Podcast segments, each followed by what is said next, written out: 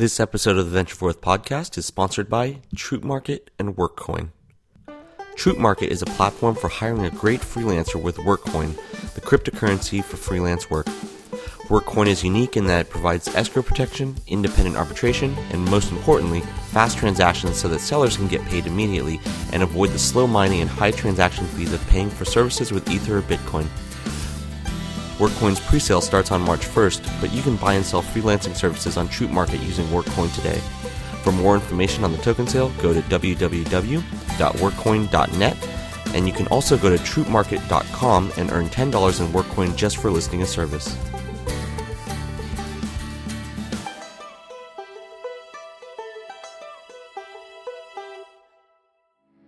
Hello, and welcome to the Venture Forth podcast. I'm your host, Joe Mahavudivani.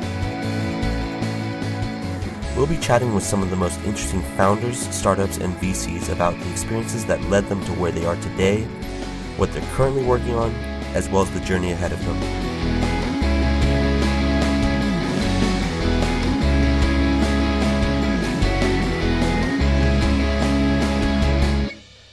Hey VentureForth listeners, if 2017 was the year of Bitcoin and the birth of cryptocurrency ICOs, 2018 may be the year we see crypto go mainstream and become adopted around the world.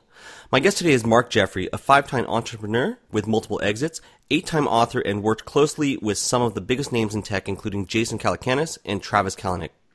Today, he's the co-founder and CEO of the Guardium token and Guardian Circle, products taking on an extremely critical industry that most of us take for granted, emergency response. Guardium is holding their own ICO in March this year, and I think their mission to create a new global public safety utility will make it an extremely successful one. As projects go, Guardium is amongst the more highly decorated, winning Launch 2016 and most recently Coin Agenda, as well as taking top honors at the D10E conference in Gibraltar. Mark even appeared to pitch on Apple's Planet of the Apps. Mark, all the way from Silicon Beach, welcome to the show. Hey, Joe. Thank you very much for having me. Awesome. Well, so you've been a successful multi-time founder. So before we dive into your latest project, I'd love to kick things off by learning about your background and history as an entrepreneur and investor. Uh, sure, I, I, can give you the uh, the condensed version. Um, so I, I, grew up in New Hampshire. My dad was a software engineer. Uh, I'm a little bit older probably than you, so I had TRS-80s and Apple IIs in the house. Um, so fast forward, I got a software engineering degree. Uh, did that was a software engineer for a few years for a defense company and basically decided that was not for me. Uh, left, founded my first company in 1996. It was called The Palace. It was an avatar chat thing.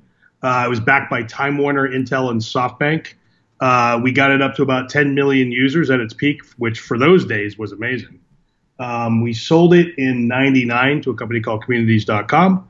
And then I did a, a, second company in 1999. That was kind of my F up company during the uh, the dot com crash.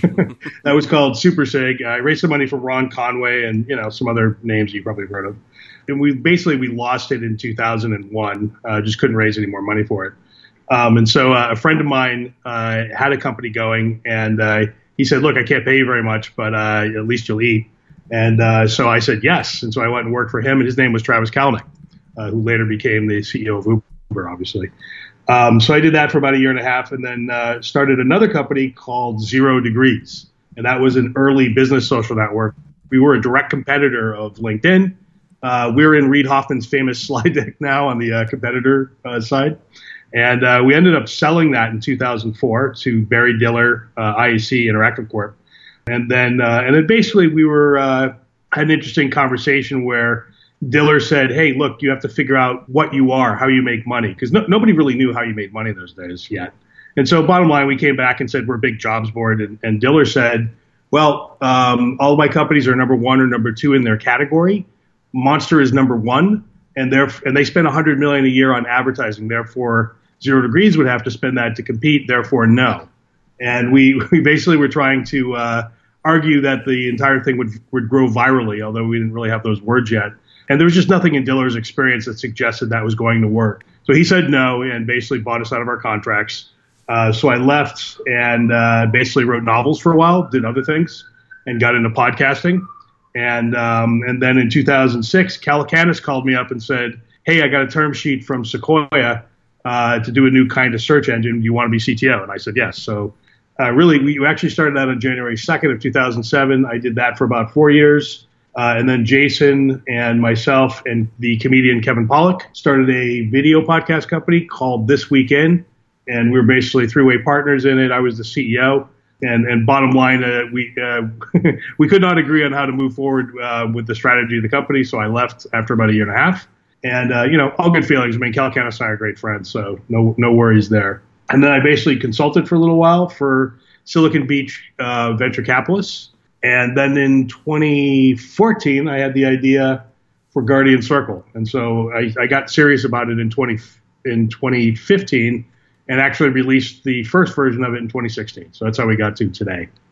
Okay, wow. Um, so you've been had a very long career, and you've probably seen several cycles at this stage. How is the ecosystem today different, uh, you know, compared to other points in your career, especially for like fundraising? the world is very much now like it was in 1997 or 8 oddly and you'll see the same the same people who were sort of poking their heads up then are now are doing it so now uh, because we all feel the same thing in our heart of hearts we've lived this before we've seen this energy before um, Halsey Minor is, is in who, who founded CNET um, you know Brock Pierce a lot of the people that were sort of crazy early believers in the internet are once again uh, crazy inter- uh, early believers in crypto. At the same time, I think the regular venture funded world has become, it's very different now than it, than it has been for most of my career, uh, in the sense that it's, people are sometimes, a lot of folks in this world now are doing things for the wrong reasons. When I first started, people were excited and, uh, you know, believers. And now that it's much more about the money on the venture side. And it's, it's a lot more sort of jaded, I think. And the crypto world is not like that. The crypto world has the fresh energy and the change the world belief for real, not just mouthing the words um, that I saw in the internet the first time around. So I'd say that's the biggest difference. Interesting. So how how did you ultimately get involved in crypto? Well, so I first heard about Bitcoin in 2011, mm-hmm. and it was uh, there was an episode of This Week in Startups that Jason Calacanis was the host of, where somebody was talking about it, and I was listening to the show and um, and I remember thinking, well, this is interesting, but it sounds a lot like Flooz, which was a mm. virtual currency in the '90s. I, I, don't know if you're old enough to remember that. Oh, totally. Yeah, okay, so you know what I'm talking about. So Whoopi Goldberg was like the spokesperson for it, and uh, you know, it was a centralized virtual currency. It never went anywhere. And when I heard about Bitcoin, I was like, nah, I've heard this before. It's it's not going to work this time. And uh, I didn't really get you know the decentralized part of it yet. And so the next time it popped up on my radar was in 2013 and uh, I saw some interesting people paying attention to it. Michael Terpin, Brock Pierce. There, there was this sort of energy around it that I had not seen in a very long time. So I took the time to try to understand it as an engineer. And um, when I finally got it in my head, and it took me a little while, it was not an easy thing. There weren't like there weren't a lot of really good explanations out there, and uh, they were they were just sort of drenched in crypto mysticism and you know very dense and and even as an engineer, I, I wasn't getting it. And uh, and then when I finally got it in my head, I was like, oh, this is actually pretty simple. Just nobody's really explained it well yet. So I got super excited, and I thought this, and I had the thought this may be the most important thing since the internet. And once that thought popped in my head, the next thought was, I must be insane because I can't. right? And so, um, and so I, I, you know, but the more I studied it, the more I actually kind of thought that. And um, I skipped over a part. Uh, so I had previously published some novels some of them published by HarperCollins. So uh, theoretically, I knew how to write, and I was an engineer. So I kind of said to myself, I really need to write up this, the explanation of this that should have been written a long time ago. So I went and did that, and I wrote a book called uh, Bitcoin Explained Simply in 2013, and just I just self-published that one because I needed to get it out quickly. I felt, and then when the Mount Gox crash happened, uh, or, or, directly following it, and everybody thought, oh, Bitcoin is BS. It's not going to go anywhere. Blah blah blah. I, you know, even though it was 160 bucks at the time, I was still like, nope, we're just this is a calm calm period uh, before the true storm. And I wrote a second book called The Case for Bitcoin, uh, where I argued it was going to um, have a meteoric rise, of which this is only what we're seeing right now is only the first part of. Interesting. So, yeah, so obviously I got very very bullish on it very early. And oddly, I will say I appeared on an episode of This Week in Startups. And I know you know Howard Lindzen, and I love to bring this up because it's so good. Howard was on the same show I was on. And I was talking about the my enthusiasm for Bitcoin, and Howard was making fun of me. I got to go find that clip because it's great. He totally rips on me, and I'm like, nope, you're wrong. So and now he's now he calls himself blockchain Lindzen or something like that. yep. yeah, he's uh, getting pretty bullish on it. So on your current projects, you know, so founders often have personal experiences that led them to pursue an opportunity that they had, you know, firsthand experience with. Did you experience a situation that led to a light bulb going off in your head that led to Guardium and Guardian Circle? Yes, and it consisted of two parts, and um, and so basically the first part was, um, and I've never told this story, so this is you're getting an exclusive. Sweet. Um, so uh, I, you know, I know Travis, and uh, we we're, we do not hang out all the time or anything like that, but we're our friends. And um, after he'd raised the first jaw-dropping several billion uh, in 2014, uh, he took a little break and called me up and said, "Hey, you want to hang out?" And I was like, "Sure." So we, we started chatting, and I had read all the stuff he'd been saying in the press. Um, and he was basically saying, look, we've gotten good at moving people. Now we're going to move things. And uh, we were talking about that. And I basically said, look, I don't like that plan. And the reason I don't like it is because your superpower, as Uber is, you have a real time view of people moving around and cars moving around. And because they're always in motion, that knowledge is super valuable. Um, but things don't move. If I, you know, you put them somewhere, they, you know, they stay there. And what becomes, and so your basically your superpower has no meaning in the world of things. It's like being Superman, or sorry, it's like being Spider-Man, and all of a sudden being transported to the Gobi Desert. Like your web shooting cool and everything, but there's no buildings to swing on, right? It doesn't matter anymore. So I, I kind of was like, you know, the efficiencies there are, you know, warehouses with robots, uh, or owning a fleet of trucks, and that's called Amazon and FedEx. So I didn't like that plan for him. And he's like, and he basically was like, well, you're wrong, but what, you know, what do you think we should do? And I said, well, you should go after other intelligence grid problems where that superpower makes sense. And he said, like what? And I said, I, I don't know because I just made this up five seconds ago. So I, I, sort of had this little thought in my head, what is another problem like that? And uh, I didn't really have an answer. Uh, literally two weeks later, my girlfriend had a stroke. Now she's okay. It wasn't, it actually ended up being a form of migraine that presented like a stroke. So she's fine. This is not the girlfriend memorial app or something like that. But she she was all alone in her garage, and and basically she was trying to. She couldn't type. She couldn't talk. Uh, she could press a button. She could have pressed a button had she had a panic button to press. And I just happened to find her about a half hour into this thing. Um, had it been a real stroke, she probably would have been damaged permanently if, you know, because that, that would have been past the time where they could do something for her. Um, so I took her to the hospital and, you know, everything's fine now. But later I realized, and I was analyzing the situation, I was like, you know, her neighbor was home. I was driving by that area a few times. We later found out that there were a couple other people driving near there. Two of her friends lived close by. There were about seven or eight people that were within a thousand yards of her during this event. And she was, I mean, it was like she was drowning in help. If you were looking down on a map, it was like, holy crap, there's help everywhere. But you couldn't get at it. And so I immediately said, well, somebody has to have made an app for this.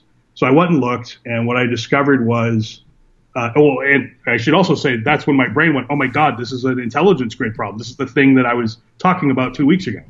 And so I had that light bulb go off. So I was like, ah, somebody must have done this. So I went and looked, and what I found was there were a lot of people that had made panic button apps, but without exception, all that they did was uh, send a text message to people that you know you entered in as your emergency contacts and the text message said something like, Mark's in trouble. Click here to help him. And my thought was like, well, if I got a text message like that, even if it was from a friend, my first response would be that link is probably spam. So I'm not going to click on it. Uh, but I, you know, the person might be in trouble. So I'm going to call them. So in practical reality, if someone pushes one of those panic buttons, all they succeed in doing is blowing up their phone with 10 inbound phone calls. All 10 of those people don't know about the other nine. All 10 of them don't know where the other nine are. They don't know who's closest. They can't talk to each other. So I was just like, this is crazy. We have to invent something where the second half of the problem, organizing the response, is uh, inherent to the product, to the panic button product. So that was basically what led us to create Guardian Circle, and that's that's how the whole thing got started. Interesting. I, have looked at several opportunities in the space for the fund, and although they weren't a fit, I, I know there's a great opportunity here. Can you tell us how Guardium Circle and ultimately Guardium will work and why the Guardian token is needed? So after sort of doing the friends, family, and neighbor version, which is, you know, the 1.0 proof of concept really, the more I studied that and, and I started studying the 911 landscape to see, you know, what that looked like. And the more I dug in there, I found several things. One, six billion people on Earth just have no 911. There's just there's no magic number you can call when you know the shit goes down. It just doesn't exist. And for those of us who do have it, um, the other thing I discovered was it was it was pretty terrible. John Oliver did a whole bit on this about a year ago uh, with a piece called 911 sucks. And you can go back and, and, you know watch him rip on it for about 11 minutes. Um, but just sort of one highlight from that: when you call 911 from a mobile device, they have no idea where you are. Your location information is not transmitted, which is insane. Uber can find you more easily than 911. So uh, you know that's that's one of a long list of things. And basically, the situation arose because 911 was invented in the 60s. The federal government made a deal with the telecoms where they would fund uh, the 911 system. Um, and then mobile phones came along, and they the federal government vastly underestimated the eventual popularity of mobile devices. And when they exploded, the federal government kind of looked at that and said, "Well, we're not providing any more funding. This is up to the states to pick up the slack." Uh, the states never pick up the slack on stuff like that because at the state level, the things people care about are schools and roads and you know, crap like that. You don't call 911 every day. So if it's not right in front of your face, it always keeps getting bumped down. So not, the emergency services, uh, just, it just got orphaned in the 60s in terms of technology. And there's no way for it to get better. So uh, the more I looked at this, I was like, you know, what we need to do is what Uber did for taxis, we need to do for emergency response. We need to completely reboot it from scratch. So if you were going to reboot it from scratch, what would you do? Well, you'd build something that was mobile native, location aware, something where friends, family, and neighbors are alerted at the same time as professional response. And you add in a third class of paid citizen responders. So people are sort of in between professional responders and friends, family, and neighbors. And these are people who are vetted and who have some sort of skill um, for an emergency. So examples, uh, EMTs and nurses that are around and off duty, emergency transport. So that could be uh, professional ambulance or privatized ambulance, or if you're in a remote village, it could just be the guy with the truck who can run you down the mountain. Um, or it could be a security response. Uh, of course, we have professional. In LA, we have bonded and licensed private security that people can subscribe to for like 30 bucks a month. We put them on this grid. And we're working with the Women's Safety X Prize in India.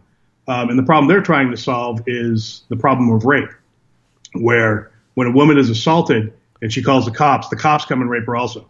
So the answer is not more cops. The answer is some sort of citizen security response, both in the States and in the, the West and in the developing world where there is no 911. Rebooting this from scratch is just, you know, you just have to do it. So how does the token work? Um, well, there's basically there's five different ways that it works. First, it allows you to form emergency response contracts with those semi-pro responders that class of sort of Uberized responders I was talking about as a form of settlement. So people get paid in Guardium, And, uh, you know, our hope is uh, that, that basically some of these people who are early participants in the ecosystem do very well with the Guardium that they set aside. So number two, we allow people in the developing world to gift Guardium, uh, sorry, gift Guardium from our world to the developing world. So we think, you know, sponsorship of safety uh, will be a very popular behavior, much like you know sponsoring a child and that sort of thing is right now. Uh, but the thing that's really cool about it is because we're using a token, Guardium goes directly to the beneficiary.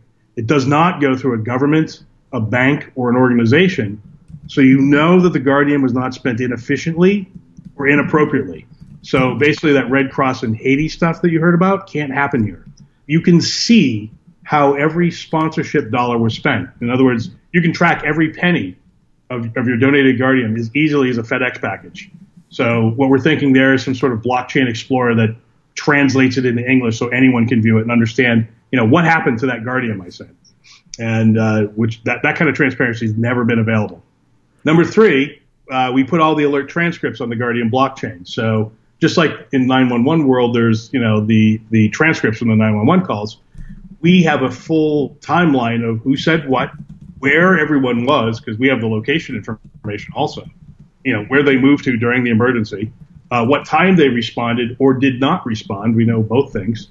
And after the fact, uh, this is encrypted and placed on our blockchain, and the encryption keys are handed to the alerting party. They have custody. They decide who sees it and who doesn't. And we can't even get at that information if we wanted to. We don't have the keys. And because it's on the blockchain, it's immutable and tamper proof. So this is evidence and you know that it was not screwed with in any way. Uh, number four, we provide for an emergency information lockbox. So you know, basically it's a record of all the stuff you don't want anyone to know about unless you're in trouble. So that could be your secret health issue, uh, the location of a hidden key or a combination to a safe. Uh, it could be your Bitcoin private keys, whatever you want to put in here. It's totally up to you. It's only released when you declare an emergency, and it's only uh, viewable then by your designated recipient. So basically, it's a two key system. And last, Guardium doubles as a loyalty program for Guardian Circle. And so basically, if you download Guardian Circle and get your friends, family, neighbors on it with you, uh, we'll spiff you a little bit of Guardium because basically that's marketing for us. So we want to reward you for that.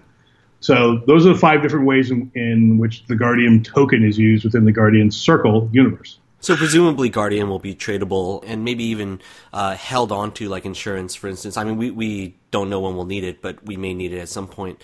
How will you ensure people have tokens when they need them and not sort of trade them away? So you'll be able to basically purchase Guardium via the app. So the, the way it'll work is you might not even be aware of what's going on. I mean, we'll tell you, but if you don't care, you don't have to pay attention. Um, you basically enter your credit card in and you buy, you know, it, it's going to feel like buying credits for uh, subscribing to enhanced protection services. And so you basically buy a bunch of points for a year or a month or whatever whatever length of subscription it is, and then you'll get notified, you know, when, when you're about to run out, and it'll top you up. So it's sort of like a, you know, your domain registrar. It'll be something you probably don't think about more than once a year. You'll get an email that says, "Okay, buying some more Guardium." So you keep your subscription going, and you just kind of, you know, unless you want to stop your subscription, you just let it go. Got it. I'm taking a step back. You talked about drowning in help earlier. And I've read studies that say that people requesting help in a crowd actually receive less or slower help than if they asked help from a single person. I, I can't remember what uh, that effect was, but but this can be due to everybody expecting somebody else to be the first to assist. How will Guardian help against that level of human nature? I think the situation is different when everyone is on a map and it's pretty obvious which one is the closest one. Hmm. So there, there's sort of an algorithm for who should go over. It becomes pretty obvious when everybody sees everyone else's location on a map um, and that's just with your friends, family, and neighbors. Uh, the class of professional responders, they have to go. The ones that we recruit and you know, kind of the Uberized EMTs, if you will, they have to go. Otherwise, we kick them out of the system. Uh, and we saw we send more than one. So, you know, we'll send at least three for every emergency alert, just to make sure like somebody gets there. I've listened to other conferences and stuff like that where you talk about Guardian Circle seeing a great deal of usage during the Florida hurricanes especially in emergency situations like that where helping another person may may actually be hazardous how can you ensure that people can get the help that they need? So you know I, for friends family and neighbors they're going to have to decide for themselves what level of assistance they can or cannot provide.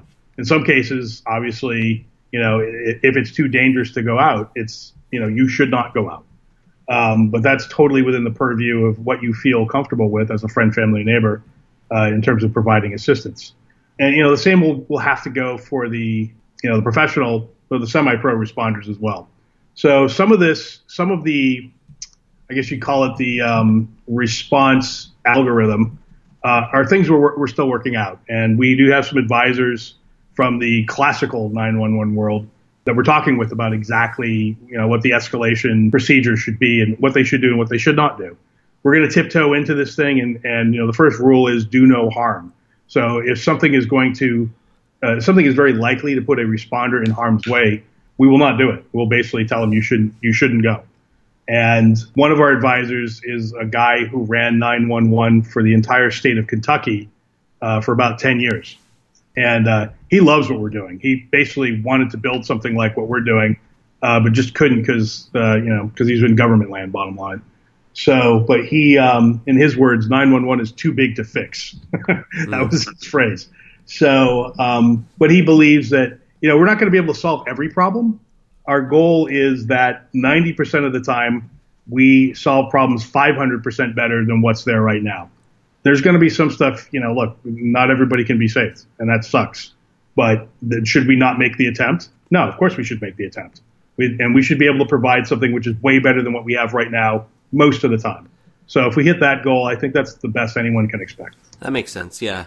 Uh, you also mentioned that transactions are going to occur on your own blockchain, presumably to avoid slow mining and fees and stuff from network congestion. How do you ensure fast speeds in the event of high traffic on Guardian Circle? So the alerting part of Guardian Circle, at least for the, for right now, is not tied into the blockchain. And the reason, as you rightly point out, that I mean the blockchain is a tortoise, and in an emergency we need a hare. So that stuff is very very high availability, fast, traditional, um, centralized. Really, uh, the alert the alerting system is all centralized. So we're not going to change that right now because blockchains are just too slow. Bottom line. Anything that's asynchronous, however, is on the blockchain. So you know alert transcripts don't have to be you know, they don't have to be fast. They just have to be recorded after the fact. So that, you know, all the five things that I brought up, settlement after the fact, all that stuff can be on the blockchain. Nonetheless, um, you know, our feeling was that we, we needed a, a blockchain that was super reliable and we saw way too much technical volatility uh, in the Ethereum world, uh, basically in two ways. One, uh, well, obviously we all saw CryptoKitties recently. And you know, Ethereum. Yeah, right. And so one app swamped all the entire Ethereum blockchain. And we, we you know, basically if people didn't get paid, right, we, we'd have, if people, even for a day, like in the developing world, if they responded to an, an alert and they didn't get paid, they're going to be like, you know, hey, your system doesn't work, dude. I don't want to be on the system anymore. I'm, I'm done responding. You know, we can't, then we lose people who could potentially respond to emergencies. People might actually die, right? If responders don't go, if they lose faith. So we just sort of looked at this and we said, look, we can't have that situation. Number two, you know, the average ETH transaction right now is about three bucks, and which which you know, if you're trying to service the six billion people on Earth with no 911, a large portion of which are unbanked, uh, three bucks is a lot of money, and so we just could not. The, the transaction fee volatility was just something you know, it just priced out all the people that were trying to uh, to help. So uh, the the only long I could go on for a long time, but basically the only real solution right now today was to build our own blockchain we may not be on our own blockchain forever. There are other blockchains coming out which look pretty good. I mean, ultimately, I don't think we want to be, you know, innovating in the blockchain space. We want to take advantage of other people's innovations. So it will likely move at some point to, you know, something like EOS or Neo or one of those guys is my guess at this point. But until we feel pretty good about one of those, um, you know, we'll stay on our own. That makes a lot of sense. I also read that uh, Guardium will be protected against 51% attacks.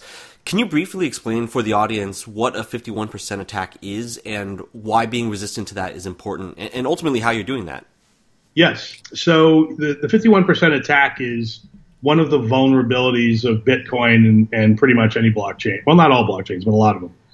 Uh, it basically means that the way Bitcoin is able to work its magic is a cons- consensus is built on whether transactions are real or not, and basically the miners in the in the Bitcoin universe collectively decide by voting effectively whether a transaction is legitimate or not. And it's in everyone's interest to vote fairly and to not forge transactions to ensure the integrity of the network um, so they can keep making money and their bitcoins continue to be worth money and people believe in it. Now, that's only true unless you control 51% or more of the miners, in which case you can forge anything you want because you can you can rig the vote and you can rig you know you can basically award yourself you know two million bitcoins if you want. So if that situation ever occurred, the Bitcoin network would be compromised. We we couldn't know what was true and what wasn't. Our coin resists that. Um, so basically, even if someone controls 51% or more of the miners, the forgeability still cannot occur. Now we, this is where we're getting into the part of the blockchain that I'm not the expert in. We worked with a guy named Jim Blasko, um, who's behind the Aspire coin and like three or four other coins that are already out and doing very well. He's been around for about three or four years. And, and basically my understanding of it is, is that the wallets participate also in checking to make sure that the blockchain has not been altered or screwed with in any way, even in the event of a 51% attack. So you're basically using the periphery as an additional check and balance. Uh, and by periphery, I mean the wallets, the end user wallets, um, are participating in this check and balance, not just the miners. So if the miners go off the rails, you'd have to take control of all the wallets also in order to um, to start forging things. Uh, and you know the wallets basically are reporting, no, this is not true. This this block was changed. You know the miner the, the mining software will react and, and not allow those forged transactions to go through. So that's the basic idea. Interesting. So I want to kind of segue into the ICO piece, um, since that's sort of the super hot topic, not just for 2017. I, I suspect 2018 is going to be even bigger, uh, especially considering how early we are in this whole process. But what stage is your token sale currently in, and how much are you targeting to raise? So we are in the pre-sale phase right now, and that basically means we're the the, the minimum amount is 25k, um, and we're offering a 40% discount. So you know if you want you want to get you want to get the hefty discount, and you got enough to participate. This is the time to get in. On the 24th of January, we will move into public pre-sale, uh, and what that means is we will lower the minimum amount to 5k and we'll be at a 20% bo- uh, sorry 25% bonus um, so you, you won't get as much but you'll still get something that will run until march 20th when we will enter the public public sale uh, and when we open the doors there and i should mention also with the pre-sales accredited investors in the us only are allowed to participate you don't have to be accredited if you're not a us citizen if you're somewhere else in the world that's okay for the public sale we will allow anyone at any amount except we will block uh, U.S. based uh, IP addresses uh, from participating. It's unfortunate that we have to do that, but you know it's the climate and the in order to be compliant with the SEC, there's we really have no choice. Bottom line. So that's kind of where we're at right now. Our uh, we're looking to sell ten million dollars worth of tokens, um, and it looks pretty good right now. I feel very good about reaching that goal. I've spoken to a, a, number of companies doing their own ICOs recently, and it's been really interesting seeing or hearing the different types of challenges that the companies are raising, and a lot of that depends on really when when you talk to them. What has been the biggest challenge or surprise that you've encountered in the process of building Guardium and working your way toward the ICO? yeah, this is a, this is an interesting topic. I'm glad you brought it up. So the so the, this whole world is it's kind of like living on the Genesis planet in that uh, from Star Trek in that like it, the rules change every five minutes. It feels like. So what worked a month ago doesn't work now, and new things work, uh, and you have to kind of discover them. So an example of that is in July of last year, I had a friend of mine who did an ICO, and all he did was promote it on Reddit. And there were so few ICOs in those days that basically he sold $10 million worth in about 30 seconds and had and could have sold $100 million worth. Uh, he had that am- amount of demand by August, that was totally different because there were so many ICOs that you couldn't just post on Reddit and promote there. You know, you basically had to get out in front of people. So at that point, you had to go on the road and uh, go and plug uh, to the whales who were attending the conferences. And people wanted to meet you and kind of look in your eye and, and listen to you talk. And, you know, there, there was a lot more sort of diligence going on. It, w- it wasn't as crazy. And what I discovered was, you know, at first, you know, we went out on the road and, um, you know, we get sort of a tepid response. People are like, man, that's nice. And um, by November, after we won at D10E, that was when sort of the momentum finally shifted and, and filled our sale. And in January, it just took off like a bat out of hell. And I'm not even really sure, you know, exactly what happened, other than we reached some sort of, um, uh, I don't know, threshold in the coin investor consciousness uh, that we just hadn't before. And, and really, when, when I look back, it feels like I've been on the road for a year, but really, it's only been three months. And it's just sort of constantly uh, getting on stages and planes and going out there. Now, people, it's kind of like when people see you three or four times, like, oh, okay, you're real. This is not like a fly by night project. This is this has got some weight behind it. Oh, look, it's got some new, it's got some more, uh, it's won some more awards. It's got some more advisors that I know that I've seen on other stages it just takes a little bit of time for it to sort of build up. So very unlike the venture world where um, you know you basically say I'm raising money, you go to Sand Hill Road, you got like a couple weeks, and if they say no, then then you're done, like it's over.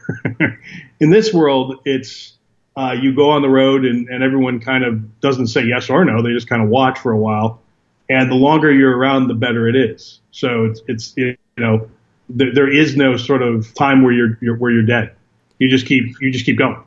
So that's that's kind of it's interesting. The laws of physics in this world are different from the old venture world, and in, in that just the, the, rules are different, the people are different, the the way in which it occurs are different, the people who participate are different, and the fact that it's global is very different. So I just had an investor from uh, Bulgaria last night uh, put in 70k.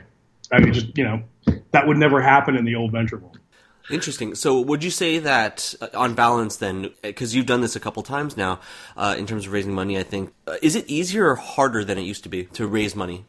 Uh, you're saying from the venture world? No, I mean, like, I guess uh, venture, comp- like traditional venture compared to this global ICO community. I'd say it's probably easier in the ICO world if you can rise above the noise. Mm. Once you rise above the noise, it becomes very easy. Uh, rising above the noise is difficult, and uh, you know that's that's the challenge. And so, you know, I'm, I'm a little bit fortunate in that I know a lot of the people personally who are putting on the conferences. So, getting on those stages, I have some you know unusual access probably that you know a lot of folks probably don't have. It seems like the unsung hero in all of these projects then may be the marketing and community people. Uh, would you say that that'd be the case? Uh, yes, absolutely. I mean, one of the things that you have to pay a lot of attention to is Telegram. you know, just basically Telegram is where people want to talk, and they want to talk to you, and you've got to have a presence there. And you know, that, that was sort of a, a new one on me because I'm not, a, I wasn't a Telegram user at all until we started working on our ICO and it's just you have to you have to pay attention to where the people are and where they want to talk to you, not where not where you think you should be. Right. And, and, you know, most PR firms don't have like a Telegram strategy, right? And the other big thing is getting in front of the YouTube vloggers and talking to them and having them review your coin. And uh, that slice of the universe is very important also. So the old PR kind of, you know, well, we're on Twitter and we have a, a Facebook group and doesn't nobody cares. It's Telegram and it's YouTube vloggers. That's the universe and conferences. That's the universe you have to play in. Do you invest in any other cryptocurrencies and ICOs yourself? Yes, absolutely. Um, I uh, I'm in on Propy. Uh, I got it, which is um, basically real estate via the blockchain. Basically, you can do the full transaction and get the deed through a blockchain interface. The one called Civic, which Vinny Lingham is behind, um, which is basically um, identity on the blockchain. I think I just got in on a thing called Qlink, Q L U I N K, which is a NEO based token out of China. They're one of the very few ICOs I've seen that has working product. They are mesh networking, and it's basically coin powered mesh networking in China. They've actually got a working product up and running, and, and you can download their apps, and uh, it, it looks pretty impressive. So I bought in on that one. So just a couple examples. Yeah, definitely. You, you mentioned uh, China a couple times, actually. So, how are global markets affecting crypto, especially you know the moves that China is making, South Korea, and others? Well, the big whales in crypto, there's about five thousand of them, and uh, well, this is true as of November. It may have changed, but this is this this absolutely was true in November. Uh, the biggest people investing in crypto, five thousand people, uh, and they basically hail from China, South Korea, and Japan, and uh, now now and a little bit in Russia. And so you're, you need to have your white papers translated to those languages, which, which we have, so that, you know, they're easily accessible to those folks. And, um, you know, they, they talk to each other and they have, they have their own, uh, bulletin boards and things they hang out on. You know, outreach to them is very important and going there is very important. Besides your own, what technologies or things that need to be built do you wish existed that don't exist today, but could with blockchain technology? I, you know, I think, uh, I mean, I think with the with the blockchain, well, the blockchain world needs a couple things. One, we need some sort of DNS system uh, so that we're not all using these goofy long addresses. Um, so that when if I want to send you any sort of token or coin, if I know your email address or your phone number, I should just be able to send it to you that way. And uh, it also there, also needs to be some sort of technology which lets me uh, reverse transactions or get my lost coins back or get my lost password back to a wallet that I can't find. Uh, EOS is actually making some strides on that. They just announced the latest version of their product uh, actually has that built into it. That's the first time I've heard anyone say that. That's very difficult to do uh, in a decentralized fashion.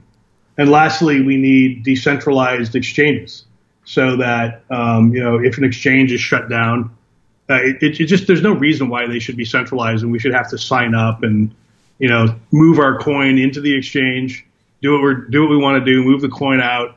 You should just be able to do it from your wallet. Like your coins should never leave your wallet. So decentralized exchanges, I believe that there's several attempts going on right now. Somebody's got to crack that. I think once they do, then you know that that will be very very helpful to the to our little universe at large.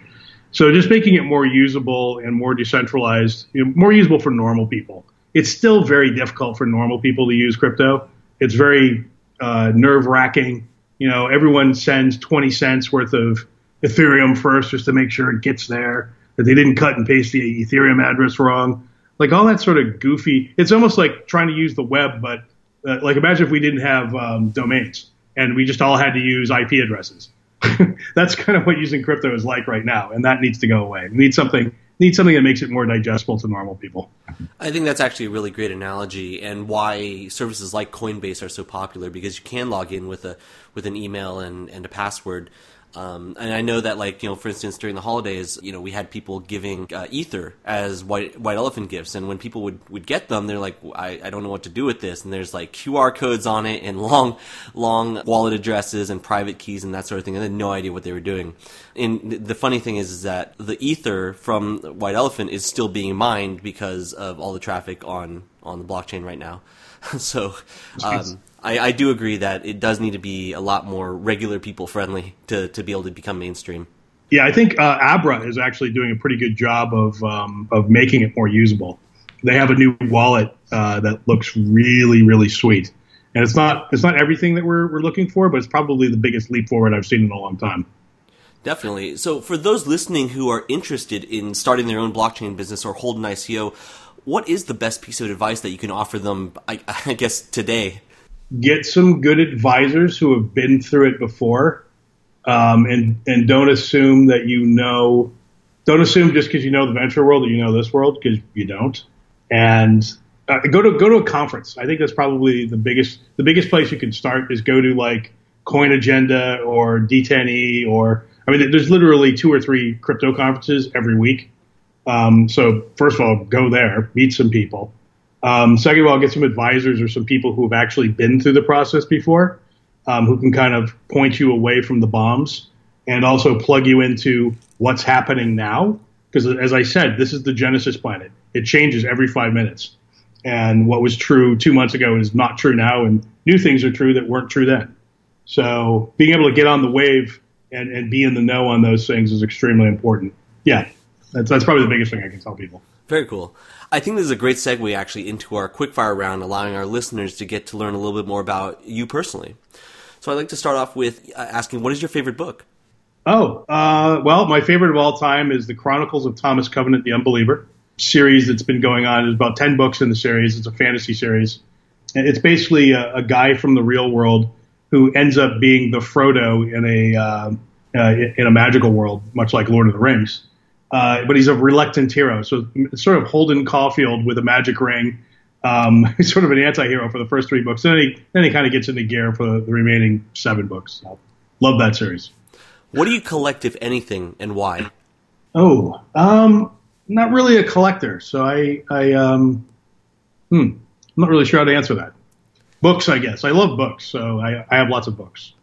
Very cool. Uh, so, what gets you up in the morning, and what keeps you up at night? I well, I'm a very project oriented person, uh, whether it be a company or a novel that I'm working on. Um, and so usually that is the thing that gets me up in the morning. Uh, I really love coming up with ideas and executing them. And uh, that, that's kind of what I live for. That's, I, that's, what I've always, you know, been into since I've been a kid. So, uh, and then what keeps me up at night well, um, when things go wrong with those projects, or I run into some roadblock I didn't see coming, or you know I get stuffed at the hoop in some way I didn't anticipate. What's one thing you spend too much money on that you don't regret?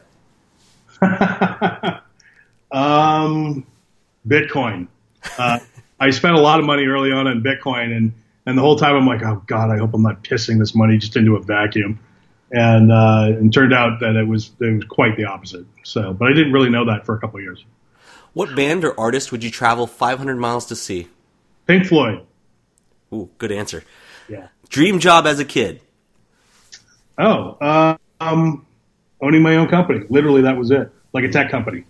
Just because, because I used to. Read, you want to know why? I'll tell you. I'll tell you exactly why. Because I used to read the Tom Swift books, and which you might be a little uh, young to know about, but basically, uh, it's about like you know a, a young inventor and him and his dad like run the Swift Enterprises. It's pretty much like Stark Enterprises, and they got all kinds of cool stuff. And every every book is like some new invention uh, that they get into trouble with, or that does something, or they find something with.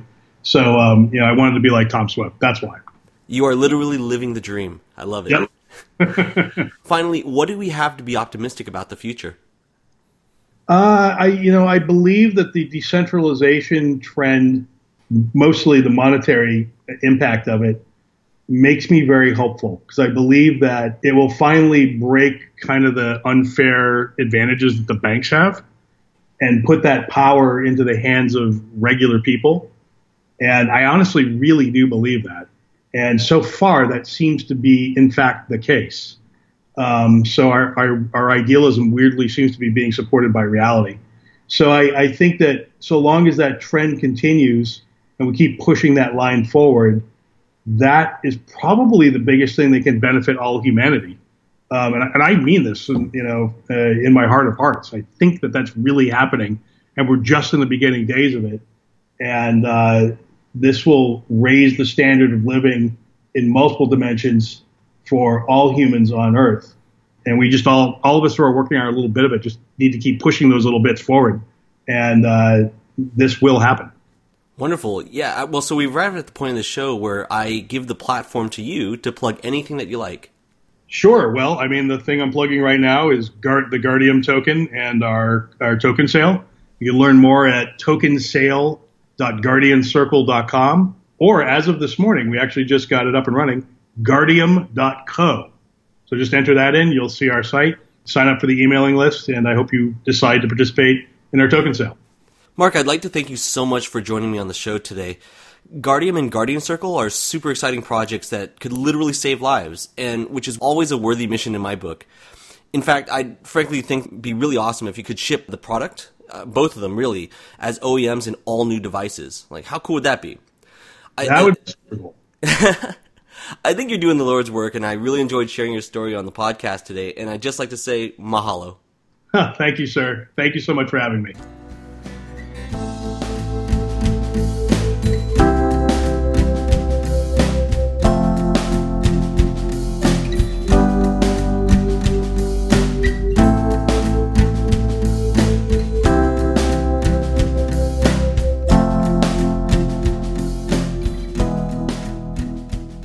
You enjoyed today's show, please subscribe to the Venture Forth podcast on iTunes, Google Play Music, Stitcher, or SoundCloud. You can also follow at Venture Forth Pod on Twitter for our latest updates. As always, I'm your host, Joe Mahabutivani, and thank you for listening to the Venture Forth podcast.